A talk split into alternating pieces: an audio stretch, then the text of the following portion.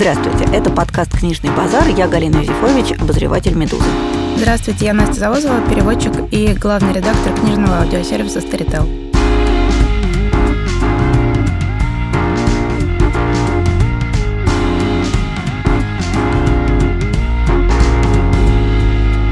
Сегодня мы будем говорить про литературный жанр, или, вернее, про большую группу литературных жанров, которые традиционно ассоциируются у большинства читателей с чтением детским и подростковым. Мы будем говорить про фантастику, фэнтези и всех их многочисленных и странных родственников. Я должна сказать, что вот в этой точке я вещаю с позиции неофита, потому что я читала, как почти все, я думаю, люди, фантастику и фэнтези в юности. В 90-е годы издательство «Северо-Запад» издавало нам какое-то страшное количество таких прекрасных и ужасных книжек в желтеньких обложках, которые составляли основу моего чтения примерно лет, например, до 17. А в 17 лет я как-то перестала читать фэнтези, фантастику и решила, что эта страница моей биографии закончена, и, соответственно, можно больше к этой теме не возвращаться. И я прожила следующие много лет с приятным ощущением того, что вот в этой месте у меня гештальт закрыт, туда ходить не надо. И пару лет назад буквально я начала совершать осторожные вылазки на эту территорию и обнаружила, что за прошедшие годы, за время моей отлучки, скажем так, там произошла масса всего интересного, и вообще вот само понятие фантастика и фэнтези, оно очень сильно расплылось, изменилось, трансформировалось, видоизменилось, и вообще это что-то совершенно, совершенно другое. И мне кажется, что вот сегодня, когда люди говорят про фантастику и фэнтези, они чаще всего имеют в виду вот это самое чтение для детей и подростков, космолеты, бластеры, инопланетяне. Если это фэнтези, то обязательно эльфы и там, тролли. А все, что другое, они просто не умеют его описывать. То есть мне кажется, что за фантастикой и фэнтези закрепилось какое-то странное представление, что это чтение для все тех же самых малообразованных инфантилов, о которых мы уже один раз говорили. Слушайте, Галя, у меня сразу такой вопрос или, не знаю, какое-то размышление. Почему, в какой момент фантастика, особенно фэнтези, наверное, свелась к этой возрастной группе, к подросткам? Как-то считается, что больше фэнтези читают в юном каком-то возрасте, максимум там до 20. Потому что я вот помню, когда я была очень маленькая, почему-то читать фантастику считалось очень престижным среди взрослых людей. Может быть, просто от того, что это был единственный какой-то более-менее доступный жанр в СССР. Но я вот помню, у нас есть совершенно такая семейная история, когда мой папа писал в роддом моей маме записку, поздравляя, значит, маму с рождением дочери, а внизу была приписочка. В книжном выкинули Саймака, пойду постою. Слушайте, а он не Саймак? А я не знаю. Мне кажется, что он скорее Клиффорд Саймак. Ну вот, и, в общем, у моих родителей было очень много знакомых таких взрослых, серьезных, бородатых дяденек, которые обменивались реально книжками вот со скупой рекомендацией «почитай, вот это стоит». И там были, конечно, какие-то Стругацкие, Азимов, Саймак. Гарри Гаррисон. Гарри? Гаррисон, Роберт Шекли. Потом, Хайнлайн. Да, потом позже была Танит Ли, Роджер Желязно, которого я уже прочла в каком-то осознанном возрасте, ну, там мне было лет, может быть, 12, первую книгу из хроник э, принца Амбера. В какой момент вот это чтение, оно стало считаться легковесным? Мне казалось, что наоборот, фантастика — это такая закукленная немного в себе категория чтения для людей, которые вот они как-то сразу нацелены вот на такой тип чтения. И это не зависит от возраста. Они просто не хотят читать ничего другого, как мне кажется, потому что им интересно вот в этом мире, поскольку он довольно разнообразный и огромный. Мне кажется, что расхожее представление об этом состоит в том, что фантастику и фэнтези читают два типа людей. Это либо подростки, либо это системные администраторы с пивным пузом в засаленной футболке, которые натурально вот они как-то ушли в этот свой волшебный мирок и оттуда выходить не хотят. А в советское время, конечно, была совершенно другая ситуация. В советское время вообще было очень мало жанровой литературы, потому что считалось, что жанровая литература советскому человеку не нужна. Ну, Зачем? Это же низкопробное все развлечение. Развлекаться советскому человеку не обязательно. Поэтому фантастики было реально просто очень мало, и, конечно же, она, как любая жанровая литература, очень высоко котировалась.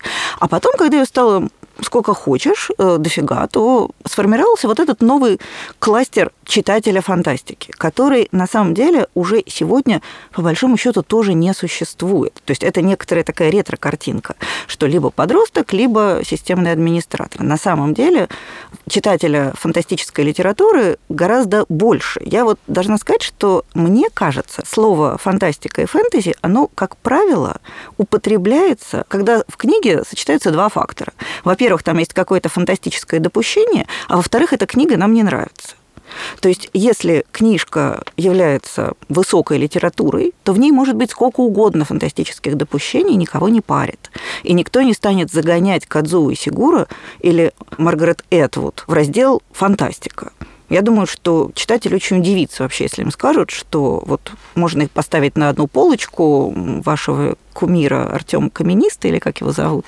Артем Каменист. Да, а, автор мега популярного, как я понимаю, какого-то подросткового не только подросткового, у него целый мир стикс. Вот как у Дмитрия Глуховского есть мир метро, в котором пишут совершенно разные угу. авторы, молодые, малоизвестные и уже более-менее какие-то маститы. Так у Артема Каменистого, помимо множества книг, которые он написал сам, у него есть вселенная стикс. Довольно, на самом деле, увлекательно. Там вышло, мне кажется, уже 16, например, выпусков. Чума. Это не то, что какое-то узкое местечко для трех человек. Там действительно люди читают, спорят, обсуждают, пишут, выходят новые выпуски. Ну, вот, а мужики-то не знают. Ну, в общем, короче, кто скажет, что можно вселенную Артема Каменистого поставить на одну полку с Маргарет Этвуд, тот будет смотреться странно. А ведь на самом деле разница между Этвуд и условным Артемом Каменистом ровно в том, что высоколобой публике Этвуд интересно, понятно и близка, а про Каменистого они либо вообще не слышали, а если вдруг, не дай бог, почитают, то вряд ли он на них произведет большое впечатление с точки зрения литературных достоинств. То есть мне кажется, что вот это вот клеймо фантастика и фэнтези, оно стало каким-то очень условным, и на самом деле его употребляют в тех случаях, когда хотят сказать, что эта книга простая, примитивная, сугубо жанровая, и ничего в ней хорошего нет. То есть это удивительным образом из описания жанра понятие фантастика и фэнтези в последнее время стало совершенно оценочным. Я вот периодически встречаю людей, которые твердо говорят, я никогда не читаю фантастику и фэнтези. Почему? Потому что я очень люблю творчество Евгения Водолазкина, Марии Галиной, не знаю, того же самого Исигура, Нила Геймана. Вот эту всю вашу фантастику я не читаю. И вот тут возникает некоторый вопрос. Я, кстати, вспомнила, что когда Исигура, наконец, после долгого молчания выпустил роман «Погребенный великан», было несколько, даже я бы сказала несколько, а довольно большое количество статей, в том числе интервью самого Исигура о том, что надо же, большой это писатель, и не испугался а, и написал книжку-то в жанре фэнтези. Вот он какой, вот он, вот она сила-то, вот она львиное это сердце у Исигура. Писал до этого прям такие романы интересные, большие, там вот это балансирование на грани пустоты. И тут бац, внезапно и фэнтези. Сам Исигура в каком-то интервью говорил, что он долго сомневался, надо ли, вот не надо, а поймут ли читатели. все таки вот это вот как-то, вот это отход в жанр такого полунастоящего, он же очень как-то травмировал и Исигура, и критиков. Они долго-долго как-то вот было заметно, что особенно вот такие критики, склонные к литературному снобизму, они долго совещались, как бы нужно это считать за большую литературу или нет. Но поскольку Исигура все таки большой молодец, уже зачетка работает на него, они сказали «да». Мы считаем, чувак, что это нормальная литература, и ничего, что это фэнтези, ну, с кем не бывает. Один раз, как говорится, не фантаст. А, и это, ну, ладно, один раз, а э, не отпускай меня, тоже, в общем, вполне себе фантастика. Ну, да, ну, но никто про это не думает как фантастику. Но вот э, поскольку сам Сигура сразу, когда вышла книга, он сразу это сказал, что это фэнтези, Нил Гейман там выступил, что вот как, какой молодец, что он... Не побоялся. Значит, не, не, забо, не забоялся. То здесь как-то сразу видно, что очень многие не хотят допускать фантастику в жанр литературы, о которой стоит разговаривать приличным людям. И это очень странно, потому что действительно, если взять того же Исигуру, то у него много фантастических допущений в романах романах у, у этого. И почему вот это вот сразу при... У слове... Лессинг, вообще Нобелевский лауреат, между прочим. Да, почему, почему при слове фантастика или фэнтези сразу выскакивает вот этот вот образ либо эльфа в занавеске, либо какого-то мужика в стальных трусах, который, значит, из, звезда, из звездолета и бластера всех мочит. Почему вот это так сложилось? И главное, эта картина не имеет никакого отношения к реальности, она как-то вот есть. Да, вот совершенно непонятно, почему оно до сих пор так, потому что действительно фантастика и фэнтези, как выяснилось, мною выяснилось, но все, наверное, люди нормальные давно знали, а я вот за последние два года наверстываю, совершенно переросла вот эти вот узкие рамки. Меня еще отдельно бесит то, что очень часто человек попадает в ту или иную категорию, каким-то совершенно случайным, произвольным способом. Вот этим летом в Россию на Петербургскую фантастическую ассамблею приезжал э, очень мною любимый писатель Элекс Пальма, испанский, который пишет ну, такую странную прозу на границе такой какой-то фантасмагории, стимпанка, альтернативной истории. Его трилогия «Карта времени», «Карта неба» и «Карта хаоса» вышла по-русски совершенно, на мой взгляд, выдающиеся книжки. И, конечно, они, ну, формально, они фантастика, потому что там, по правде, это почти ничего не, не происходит. И, значит, этот самый Феликс Пальма сидел и, мелко крестясь, говорил, господи, счастье-то какое, меня в Испании взяли в нормальное издательство такое мейнстримное, которое издает не фантастику, фантастику, а нормальную литературу. Поэтому вы никому не говорите, что я фантаст, потому что на самом деле все думают, что я нормальный, настоящий писатель. Вы меня тут типа не спалите. А попал бы он в издательство, которое специализируется на фантастике. И как бы это изменило бы каким-то образом восприятие его текста или нет? Мне кажется, что это вообще какая-то очень несправедливая случайная штука. Когда вот помните, в шорт-лист Букеровской премии вошел вот этот Грэм Сэм Макрей Бернет, «Кровавый проект», который, ну, по сути своей, такой нормальный детектив с элементами нуара. И тут фантасты очень возбудились и написали в «Гардиан» письмо, что почему вот типа уже детективщиков берут в шорт-лист Букера, а нас не берут. И ну, им, соответственно, сказали, что ваше потому что место возле параши, вы не настоящая литература. То есть это какие-то удивительные системы сложных двойных стандартов, когда м, кажется, что фантастика – это значимая характеристика, а на самом деле нет.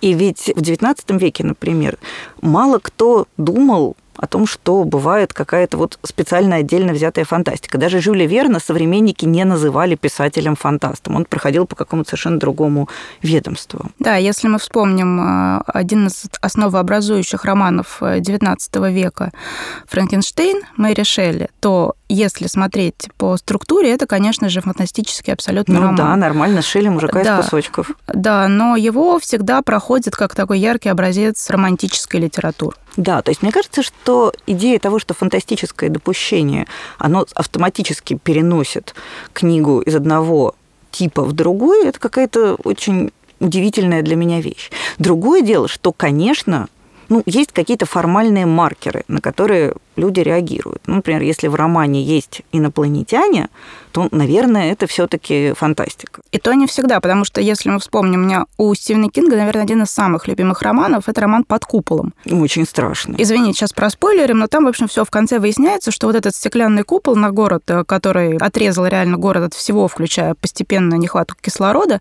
спустили инопланетяне. Просто поиграться, посмотреть, что будет. Вот накрыли, как жука баночкой, и поигрались. И, казалось бы, инопланетяне есть, галочка.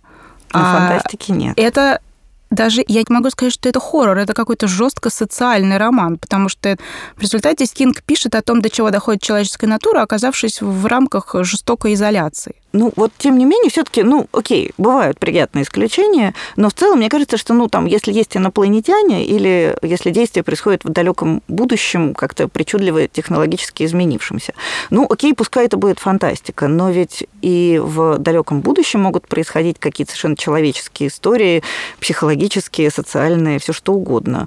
И поэтому довольно бессмысленно говорить, а когда мы пишем о прошлом, например, мы же тоже его в значительной степени придумываем точно так же, как мы придумываем будущее. Для прошлого у нас есть какие-то ориентиры, но мы же не можем его воссоздать во всей его полноте. То есть это тоже отчасти выдумка. И поэтому, например, я вот очень люблю исторические романы нашего соотечественника Алексея Иванова, у которого, поди пойми, это фэнтези или история. И ты читаешь, например, роман «Табол», долго ты его читаешь, и читаешь его как абсолютно нормальный исторический роман, которым он в сущности и является. А потом вдруг фигак, и начинается какое-то вот таежное колдовство, и которое совершенно органично туда встроено. Да-да, девочка кормит кровью какого-то духа с ладони, чтобы он выполнил ее желание да. и приворожил к ней мужчину, и уже это... Или, например, там, скажем, роман Евгения Водолазкина «Авиатор». Ну, что там, нормальный крионика, заморозили чувака, разморозили через там сколько-то лет. Понятно, что это абсолютно нормальная коллизия фантастического романа. Делает ли это «Авиатор» фантастикой? Ну, возможно, да, возможно, нет действительно очень размылись границы жанра, и несмотря на то, что очевидно утратила смысл говорить о фантастике и фэнтези как о чем-то отдельном, вот эта сегрегация продолжает сохраняться. Все уже выяснили, что бывает хорошая литература, тонкая, сложная, бывает литература там формульная, узкожанровая, а все равно почему-то как-то стеклянная стенка держится. Да, я вот когда готовилась к этому подкасту, первое, что я подумала, слушайте, о чем я буду говорить, я же не читаю фантастики. Да, и даже в детстве вы ее не читали. Да, я в детстве ее не читала, это за меня делали мои родители, а я как-то, несмотря на то, что они много очень читали и до сих пор читают, вот фантастики как-то я не прониклась. И когда я стала смотреть список своих книг, что же я такого читаю, я поняла, что на самом деле я читаю очень много фантастики, просто я никогда не считаю это фантастикой, даже когда речь идет о каких-то прям вот романах, которые полностью по каким-то жанровым особенностям, по какой-то структуре, можно сказать, что они совершенно фантазийные или фантастические. Просто я этого не отмечаю. Но тут вот удивительным образом есть эта стенка, она поддерживается не только со стороны читателя, который читает то, что по-английски называется literary fiction, а и со стороны людей, которые читают то, что называется science fiction или fantasy. Потому что как только ты открываешь рот, чтобы немножко поговорить про литературу с элементом фантастического допущения, в ту же секунду приходит 500 человек, и они тебе объясняют, что ты ничего в фантастике не понимаешь. Поэтому поди отсюда прочь и не смей тут своими профанными рассуждениями нам воду мутить. Может, они в какой-то мере правы, потому что мы вот привыкли считать, что ну, это такой развлекательный жанр, или даже если относиться к этому как к развлекательному жанру, ведь у него есть история, традиции, закон. Я, например, не чувствую себя вправе рассуждать о целом, о жанре как о фантастике как о жанре, о его закон, просто потому что я очень многого действительно не читал. То есть вот это вот какая-то вот основная краеугольная фантастика, которую должен, наверное, прочитать э, всякий себя уважающий человек, который хочет как-то об этом писать или как-то этим заинтересоваться, там, я не знаю, Шекли, Гаррисон, я этого не читала. Или вот Буджолт многие мои друзья просто от него в восторге, и а я так понимаю, что она сформировала действительно какое-то вот огромное отдельное поколение людей, которые да, при слове «буджол» это они вот реально да, как... у них лампочки в глазах Да, они, они, они как масоны. «Привет, брат, ветер с юга», вот это все. И, и это я к чему, что, может быть, люди действительно, когда приходят вот с такой претензией, они это действительно говорят, потому что у них болит в этом месте, что люди говорят про высокую литературу, понимая, что там было раньше, но они осмеливаются разговаривать о фантастике, фантастики, в общем-то, не очень понимая, что было раньше, и не утруждая себя этим. То есть они, он еще будет там читать вот это вот пыщ-пыщ из бластеров, какая-то хрень, или вот этот вот, тут он, значит, зашел в таверну и увидел там женщину-эльфа, и у нее юбка была, так что одно бедро торчало. Очень удобно, наверное, биться, но вообще мы все понимаем, что это э, эльфика, это просто вот в этот момент э, писателю как-то захотелось эротически выразить свои желания, объективировать э, максимально эльфов вот именно конкретно вот на этой странице в пятой строчке. Извините, пожалуйста, в моем любимом сериале «Доктор Кто», ну, кстати, тоже фантастическом и при этом абсолютно культовом, далеко за пределами любителей фантастики, есть такой момент, когда доктор Кто встречается с Санта-Клаусом. И Санта-Клаус приезжает в компании этих самых эльфов рождественских, которые такие дураковатые. Их все время все ущемляют, а они в этот момент немедленно рвут на груди гимнастерку и кричат «Это эльфизм! Это эльфизм!» вот, Мне вот, кажется, да. что то, что, что вы сейчас описали, это такой типичный случай вот это, эльфизма. Да, это эльфизм, и это какой-то фантастизм, потому что, в общем-то, да, чтобы говорить о фантастике, нужно на самом деле тоже очень много прочитать. Слушайте, а почему вот мы же говорим, например, мы же позволяем себе высказывать суждения относительно, ну, я не знаю, там, Донны Тарт. Начнем с простого. Можем же мы судить Донну Тарт, если мы до этого не прочитали всю остальную литературу, всю остальную литературу, написанную в мире. Почему для того, чтобы говорить о фантастике, читателя требуют какие-то особые квалификации? Нет, для того, чтобы судить Дона Тарт, нужно прочитать хотя бы Диккенса. Не, ну зашибись. А почему вот, например, про Исигура мы же можем говорить? Я фэнтези читала не очень много. Ну, то есть я читала, наверное, весь такой золотой канон я читала, а потом я проснулась где-то уже в области Джорджа Мартина, э, Аберкромби и вот такого темного фэнтези, которое вот сегодня пишут. А там наверняка у меня есть какие-то дырки. Ну что, я теперь, если раз у меня есть дырки, то я прежде чем открыть рот и поговорить про Исигура, должна пойти все дырки заполнить.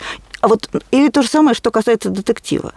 Мы же не, не требуем от читателя детектива, чтобы он глубоко и качественно ориентировался во всей традиции. Читать-то можно с каким угодно уровнем подготовки. Но просто я к тому, что когда люди начинают разговаривать о фантастике, именно вот попытки какой-то большого разговора, им реально не хватает квалификации, потому что у критиков такого высокого, высоколобого уровня есть привычка там перечитывать на досуге дневники Цветаевой, но нет привычки пересчитать ранние романы Джорджа Мартина, потому что, ну как же, вот ну, Цветаева это о, а Джордж Мартин... А-а-а. Я вообще не верю в то, что есть какая-то особая отдельная область фантастики и фэнтези, вне положенная критериям нормальной большой литературы. То есть бывает хорошая фантастика и фэнтези, бывает так себе. А, и мерить ее каким-то особым лекалом и говорить, что ты покуда всего Хайнлайна не прочитал, ты там, не знаю, к нашему Макдональду близко не подходи. Это, мне кажется, примерно так же, как говорить, что покуда по Набокову зачет не сдал, Дон Нутарт в руки брать не смей. То есть, мне кажется, это какая-то очень порочная практика.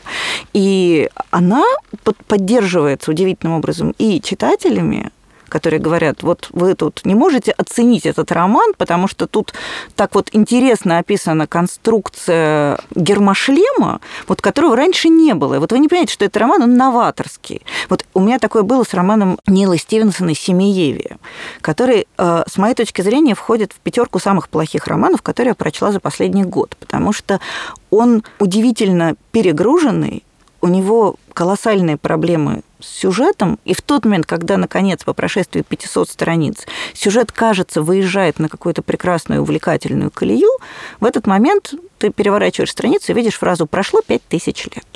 И вот в этом месте я поняла, что я ненавижу писателя Нила Стивенсона, а, потому что я 500 страниц читала про фланцы и заклепки и какие-то сложные конструкции летательных аппаратов совершенно, как выяснилось, бесплатно.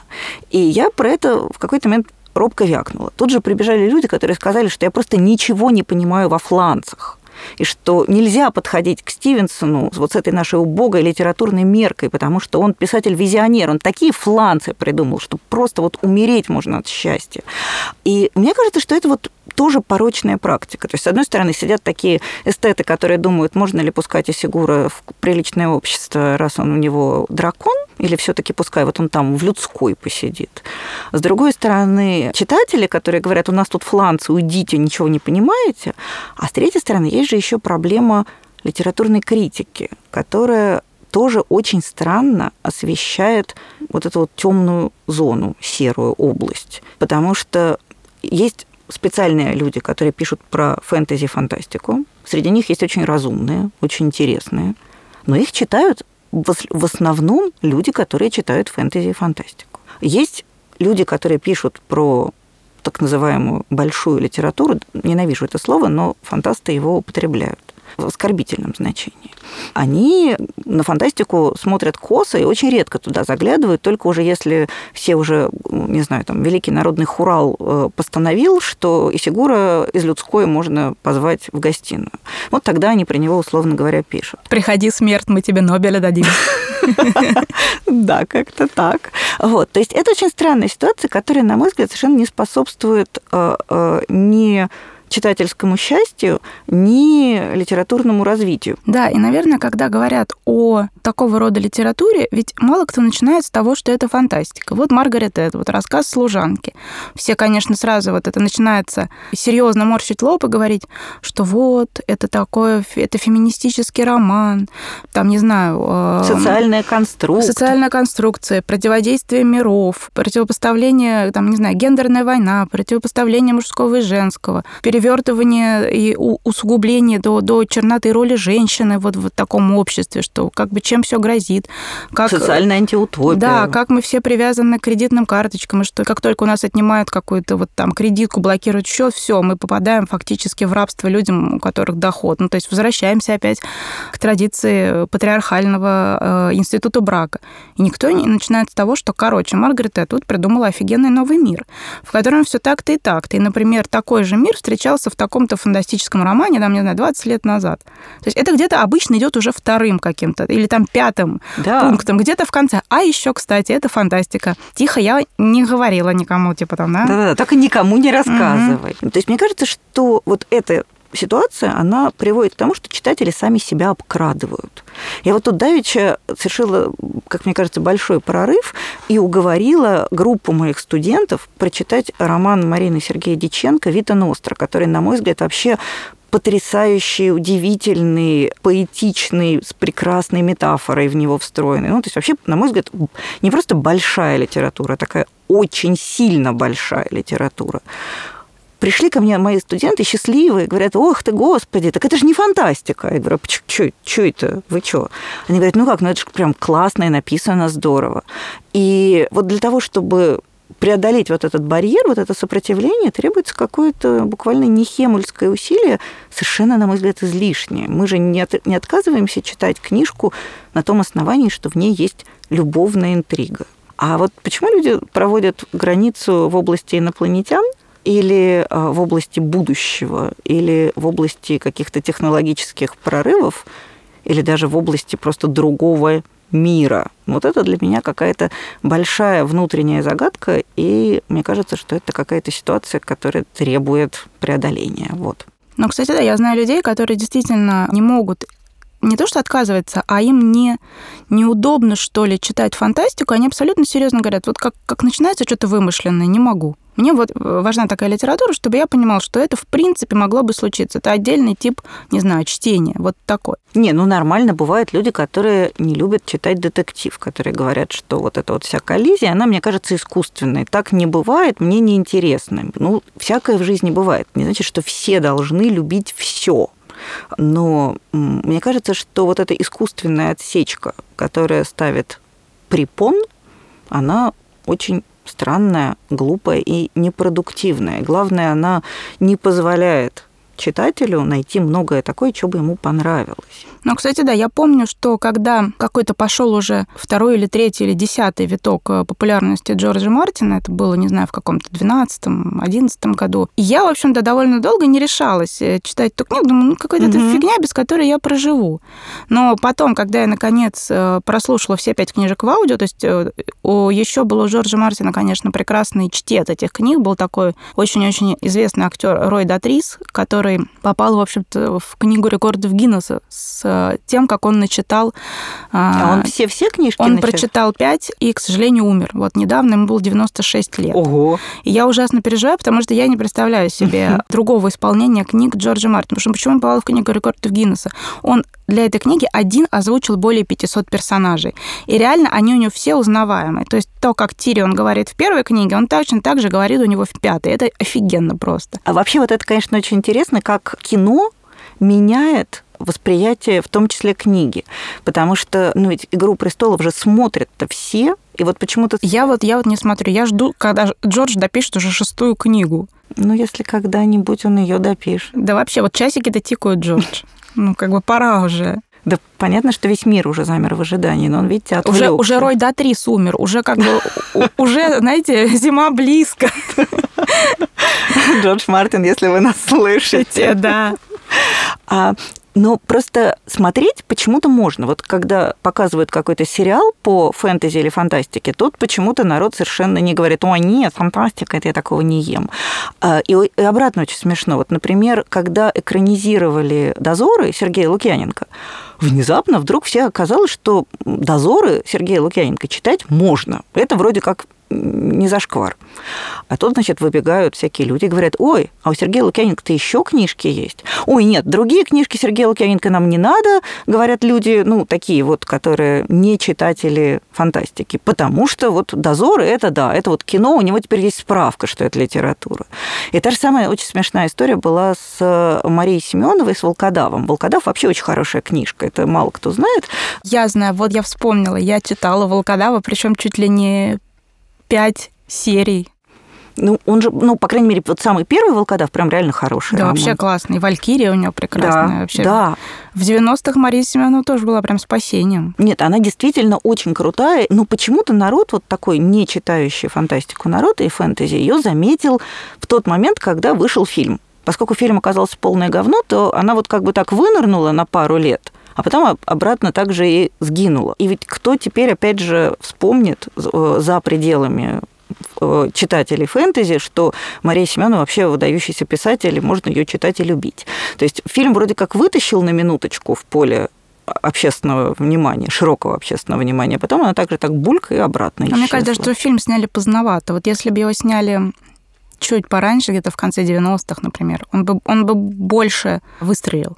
Ну да, наверное. Но так или иначе, вот смешно, что вот этот снобизм, он распространяется только на литературу, а на э, сериалы и фильмы он распространяется гораздо в меньшей степени. То есть все же ходят смотреть какие-то там очередные, ну я не знаю, там, фильмы про пришельцев. И никого не парит, что это вот не, не алё. А почему-то книжки про пришельцев это вроде как уже не то, что надо читать высококультурному человеку. А между тем там встречается прекрасно. А теперь мы, наверное, будем рекомендовать хорошие книжки, и э, я бы хотела начать с отечественного производителя и поддержать его словом. Я бы хотела рассказать э, о сборнике рассказов российской писательницы Марии Галиной, который называется «Не оглядываясь». Я вообще считаю, ну, я в целом очень люблю жанр рассказа. Мне кажется, что э, короткий текст, он чаще звучит как-то более концентрированно, емко и мощно, чем текст длинный, по крайней мере, если это хороший рассказ.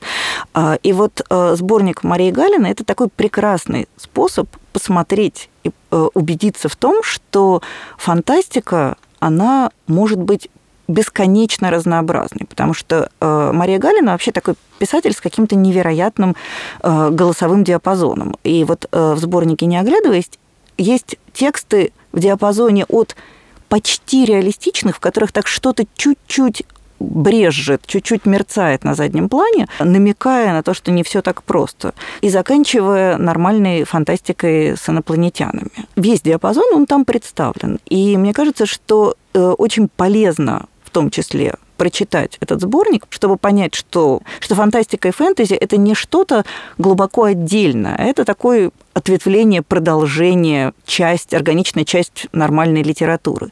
И там есть рассказы совершенно, на мой взгляд, выдающиеся. Там есть абсолютно прекрасный лавкрафтианский ужастик э, Дагор, который вот, прям по-честному мороз по коже. Там есть такие рассказы в духе братьев Стругацких, которые, э, я бы сказала, классический пример такой speculative fiction, которая философская фантастика. Там есть совершенно замечательный рассказ в жанре фэнтези, там есть просто сказка. И все это очень органично и мастерски выполнено, и действительно такой великолепный срез разнообразных видов, форм и проявлений фантастического в литературе. Обратите внимание, не оглядываясь, Мария Галина, если вам понравится, то у нее есть еще много других книжек э, и романы, и особенно мною любимые сборники рассказов. Я тогда тоже э, назову отечественный фантастический роман. Я, правда, очень-очень любила его в детстве. Э, это советская фантастика, но мне почему-то он до сих пор кажется очень милой. Э, называется она «Ур, сын Шама», и ее авторы Войсконский и Лукаденов. Я, простите, не помню совершенно инициалов, но мы обязательно их подпишем э, в описании книжек к подкасту. Это очень смешная и очень увлекательная книжка, которая, может быть, для взрослого человека уже будет э, немножко поздновато, но вот в каком-то детском подростковом возрасте она читается очень хорошо. Весь смысл в том, что инопланетяне пролетают древний Шумер, и забирают оттуда шумерскую семью. Мать, отец и сын. И их переносят в Приморский какой-то город в советское время, в 70-е, какие-то 80-е годы. То есть понятно, что их помотало там как-то по свету, но в какой-то момент их корабль приземляется где-то там неподалеку, и этот тур знакомится с чуваком из Института океанологии, Валериком. И Валерик этот такой, он, он такой реально младший научный сотрудник, просто главный герой всей советской фантастики. И он начинает просто с ним дружить. И они попадают в какие-то совершенно невероятные переделки и приключения. Все заканчивается столкновением с инопланетянами. Ура влюбляется в э, советскую прекрасную, холодную, недоступную богиню Нонну. И все равно это какой-то очень хороший, очень смешной приключенческий, в первую очередь, роман. То, что там периодически возникают таким, как Пэм, таким инопланетяне, это совершенно ему не мешает. В общем, если у вас есть время немножко поностальгировать и почитать какую-то советскую фантастику не самую очевидную, то вот, пожалуйста, Урсен Шама прекрасное, милейшее чтение, несмотря на советское время, институт, институт океанологии. А я вот хотела бы отметить, что фантастика шейминг detected, потому что вы все равно говорили, несмотря на инопланетян, то есть мы все равно, мы пытаемся сами, сами же пытаемся продавать, рекомендовать книжки, пытаясь по возможности сгладить то, что там вот ту неприятную мелкую деталь, что там внутри есть инопланетяне. Они меня помнят, что они мне там по сюжету очень мешали. Там вот как переходило все в область такого более-менее человеческого, это было все интересно и понятно. Но у этого Ура ему инопланетяне за эти пять тысяч там лет, сколько пока он где-то там скитался, они ему еще давали всяких сверхъестественных способностей. Ну, и, вол... и волшебный блокнотик, с которым он мог творить всякие чудеса. Потому что там есть э, прикольный, очень смешной момент, когда Ур с помощью своего волшебного блокнотика проучает там нечистоплотного директора совхоза. Там он украл каких-то баранов, или продал налево, а Ур скормил им волшебной бумажкой, в результате чего у всех, кто ел эту баранину, появилась на лбу синяя надпись «Съеденный мной баран украден в совхозе имени Ленина». Как какой-то жесткий сорокинский абсурд. Нет, такой. это очень, очень смешная, очень добрая книжка. И я действительно советую ее почитать, может быть, даже сама ее перечитать. Как-то у меня какие-то добрые совершенно к ней чувства остались. Ну, я тогда замолвлю слово за инопланетян. Я хочу рассказать про автора, который считается таким одним из самых известных сегодня писателей, работающих в жанре такой вот настоящей true научной фантастики. Это Тед Чан, американский писатель. У нас, наконец-то, по-русски в нормальном виде вышла, по-моему, в прошлом году или в позапрошлом году его книжка «История твоей жизни». Это тоже сборник рассказов. Тед Чан вообще пишет рассказы, и его больше всего знают, наверное, по фильму «Прибытие», такой довольно громкий фильм, который как-то одновременно и по артхаусной линии прошел, и каких-то Оскаров насобирал. То есть это фильм, лежащий вот на стыке такого вот интеллектуального кино и кино массового. Рассказ, который был экранизирован, и, собственно, заглавный рассказ этого сборника, он гораздо проще, то есть там гораздо меньше экшена, и это рассказ про язык. Вообще про Теда Чана, мне кажется, правильно думать как про Борхеса. То есть он на самом деле писатель системы Борхес. Только если Борхес такой очень культуроориентированный, глубоко интегрированный во всякую цитатность, культурность и так далее, то Тед Чан, он такой же, только гораздо более, мне кажется, интеллектуально заостренный. У него любой текст – это такой микротрактат. И вот, собственно, у него очень много разных сюжетов, но тема языка вообще для него одна из главных. Она у него все время всплывает в разных текстах. И вот сам, собственно, я расскажу про этот рассказ, потому что он такой, во-первых, известный, а во-вторых, репрезентативный. Это история про то, что на Землю прилетели инопланетяне, а у этих инопланетян такой язык, в котором совершенно отсутствует категория прошлого, будущего. Вообще все время выглядит одновременно. И героиня, лингвист, который начинает пытаться наладить с ними контакт, с этими инопланетянами, она учит их язык. И она обнаруживает, что вообще вот эта идея того, что время, оно как-то линейно, что мы живем в настоящем, а прошлое у нас сзади, а будущее спереди, что это какая-то такая условность. То есть это и этот язык, новый язык, он форматирует ее мышление. И она понимает, что все времена существует одномоментно, точно так же, как существует там длина, высота, ширина, время точно такое же измерение, в котором мы живем все время. И это действительно какая-то очень мощная история про то, как язык меняет сознание. И понятно, что этот Чан на самом деле хотел поговорить именно про язык, про язык как способ мышления. А инопланетяне – это такой метод, способ поговорить о чем-то другом. Вообще он все время говорит про очень важные разные сложные, концептуально сложные вещи, но только он это упаковывает вот в такую вот привычную нам фантастическую оболочку с фантастикой, с инопланетянами, с путешествиями во времени и тому подобной бутафорией. А в основе своей чисто Борхес. Почитайте, мне кажется, что Татчан вообще такой один из в России очень недооцененных писателей. У нас его знают мало и плохо. Сборник рассказов называется э, «История твоей жизни» и совершенно блестящий, кстати, в хорошем очень переводе. Вот опять какой-то инопланетянизм. Потому да, что да, такие, ну, это на самом деле это про интеллект, да. это про язык. Ну, там инопланетяне, это так, это оболочка, да. это, а там внутри-то интеллект. Поди, поди, поди сюда. Позорище какое, ужас.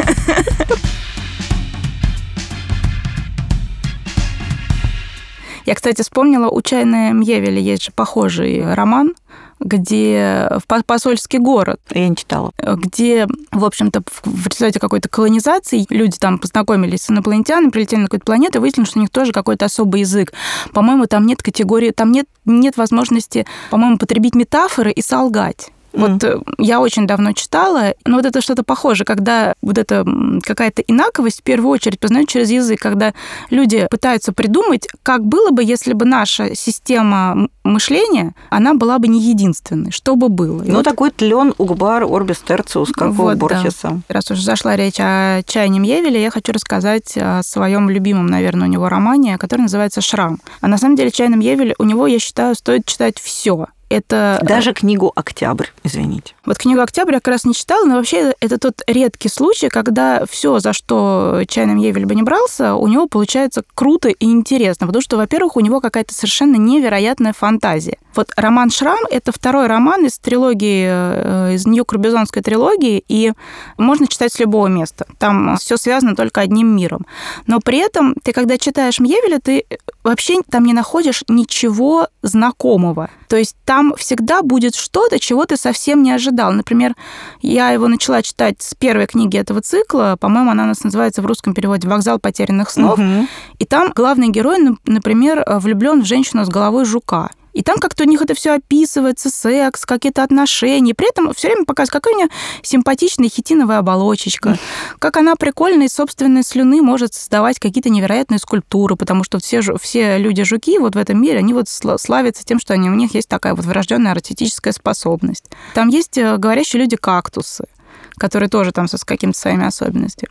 Вот. Но я люблю роман «Шрам», потому что это тоже в некотором роде роман на языке. Его главная героиня, она переводчик, правда, устный переводчик, не письменный. Ее волю случая заносит в удивительный город. Это город, который полностью состоит из кораблей. Они все соединены одними там мостиками, дорогой. Это огромный-огромный плавучий город. И они не, в общем-то, не живут где-то в каком-то одном месте, а передвигаются. Им нужно плыть быстрее, они поэтому хотят там произвести некоторые действия, поймать ужасное некоторое сверхъестественное чудовище, которое будет, грубо говоря, работать у этого города мотором и будет, пом- поможет им плыть быстрее.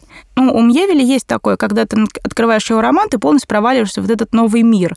И он постепенно, постепенно, постепенно его раскрывает. То есть там нет такого, что сразу заданы какие-то координаты, и ты сразу понимаешь, что как. Ты постепенно узнаешь все время, все время что-то новое, интрига поворачивается разными краями. Поворачивается к тебе этот город, ты постоянно что-то про него знаешь новое, про героев.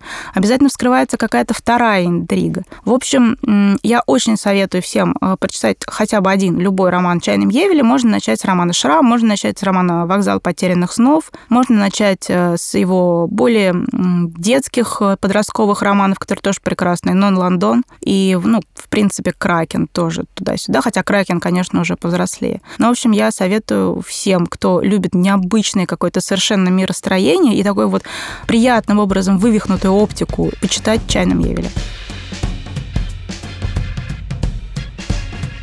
Ну и тогда последнее, о чем я хотела бы рассказать, это, наверное, вообще книга, которая произвела на меня за, опять-таки, последний год одно из самых сильных впечатлений. Потрясающая, нежная, тонкая, умная, вообще всяко, во всех отношениях прекрасная книга. Это книга Джо Уолтон «Среди других». Это некоторым образом такая метафантастика, потому что это история про девочку, которая пережила некоторую потерю. У нее погибла ее сестра-близнец, погибла при странных обстоятельствах. И девочка, она вообще обладает какими-то странными способностями. Она немножко видит фейри, извините. Не тот, который посуду моют, а вот таких фейри, которые волшебный народец. И при этом она живет вполне нормальную, обычную подростковую жизнь, не очень счастливую, и она от этой не очень счастливой жизни прячется в книжке. Она читает преимущественно фантастику. Действие происходит в конце 70-х годов в Англии. Она вот такая вот, она еще какая-то хромоножка, то есть она не очень счастлива в обыденной своей жизни. Она живет вот на стыке этих трех миров. Реального мира, мира фантастического мира фэнтези, который она видит, который не вымышленный, она реально его видит, и мира фантастической литературы. И вот эти три Э, мира сходятся клином в ее не очень еще взрослом сердце.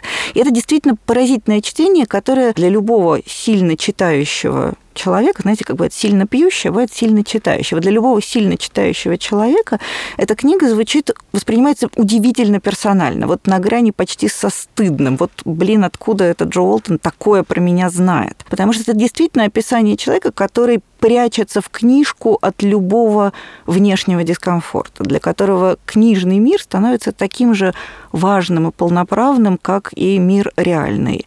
А Джо Уолтон среди других действительно поразительный совершенно текст, ни на что не похожий, какая-то очень странная смесь фэнтези, краткая история мировой литературы, романа взросления и еще черт знает чего. Не пропустите, правда, потрясающий текст. А я хочу рассказать э, про книгу, которая, мне кажется, либо вышла совсем недавно, либо, может быть, вот-вот выйдет. Я поэтому ничего не могу сказать, к сожалению, о переводе, потому что я читала ее по-английски. Так что, ну, я не думаю, что можно что-то сильно испортить. Книжка называется «Шесть пробуждений», и автор Мер Лаферти. И это такой детектив, на самом деле, герметичный детектив, но все действие происходит на э, космическом корабле. Там очень-очень такая драматичная, интересная завязка. Шесть клонов, по-моему, шесть их, приходят в себя на корабле и понимают, что их кто-то убил. Просто один из клонов в последний момент успел нажать рубильник перезагрузки тел. Цивилизация к этому моменту достигла уже таких высот, что люди, в общем-то, могут спокойно по много раз себя перезагружать. То есть тебе выдали одно тело, ты там в нем пожил, тело состарилось, у тебя есть своего рода карта USB памяти, на которой записана вся твоя жизнь. Ты пошел там в специальный центр, вставил ее, тебя перезагрузили, выдали тебе новое тело, и ты снова живешь. И вот эти люди, они все такие.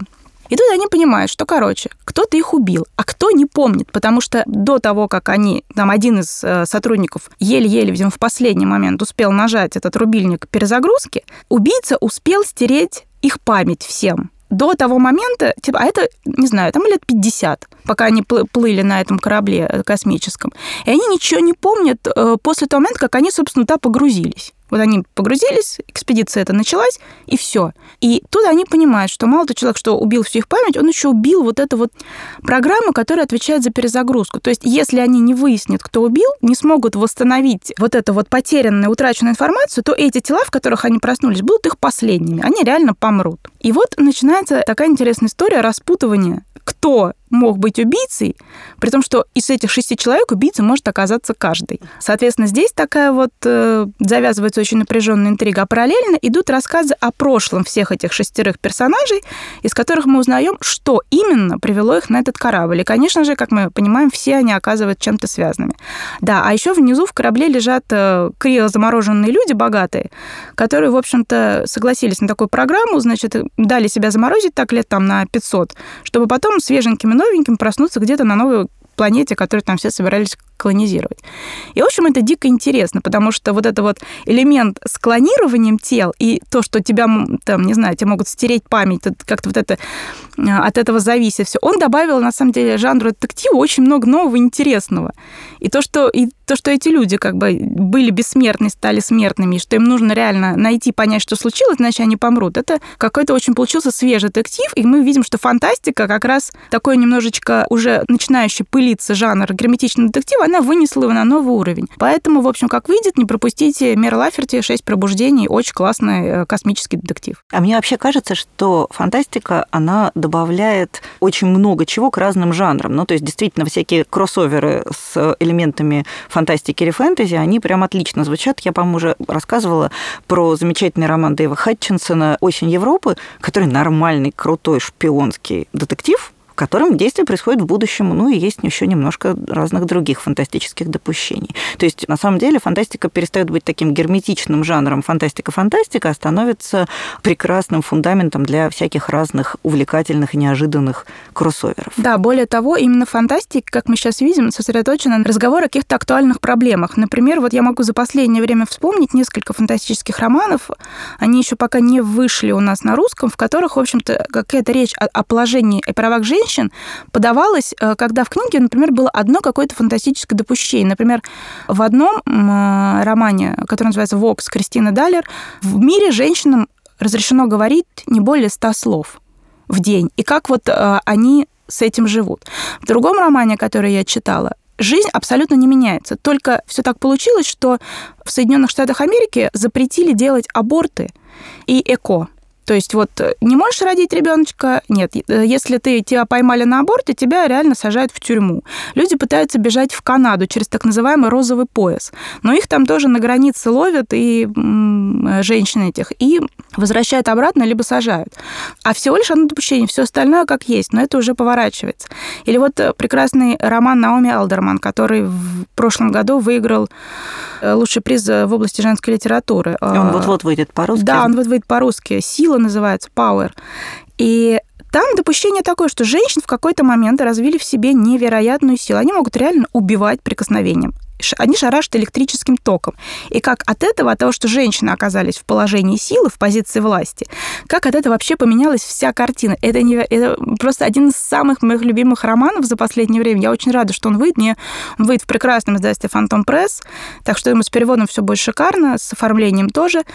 И там вот это невероятно как э, очень смешно, когда женщины, например, в новостях стали такие уже абсолютно без косметики, они с морщинами, они заботятся о себе, и они сажают себе в пару э, мужчинок таких вести э, новости, которые становятся все более женственными, их уже выбирают по, по красоте. Значит, мужчина, который ведет вместе с женщиной, должен помоложе, он должен хихикать, улыбаться, не говорить ничего, не дай бог, умного. И вот это абсолютное переворачивание гендерных ролей во всем, а, которое, конечно же, в конце концов эскалируется до жесточайшего конфликта, когда реально просто взрывается вся земля, оно строится всего лишь на одном допущении, что женщины стали сильнее мужчин. И это дико невероятно во-первых, он очень увлекательный, там потрясающе выстроенный сюжет, он очень динамичный, нигде не провисает, а во-вторых, ты все время с такими глазами читаешь, как вот это все происходит, и думаешь, все-таки, а все-таки вот было бы классно, если бы я могла бы тоже, вот, ну, хоть разик вот так вот бы шарахнуть 220. И вот какой-то есть вот этот элемент, что да, молодец, так и надо.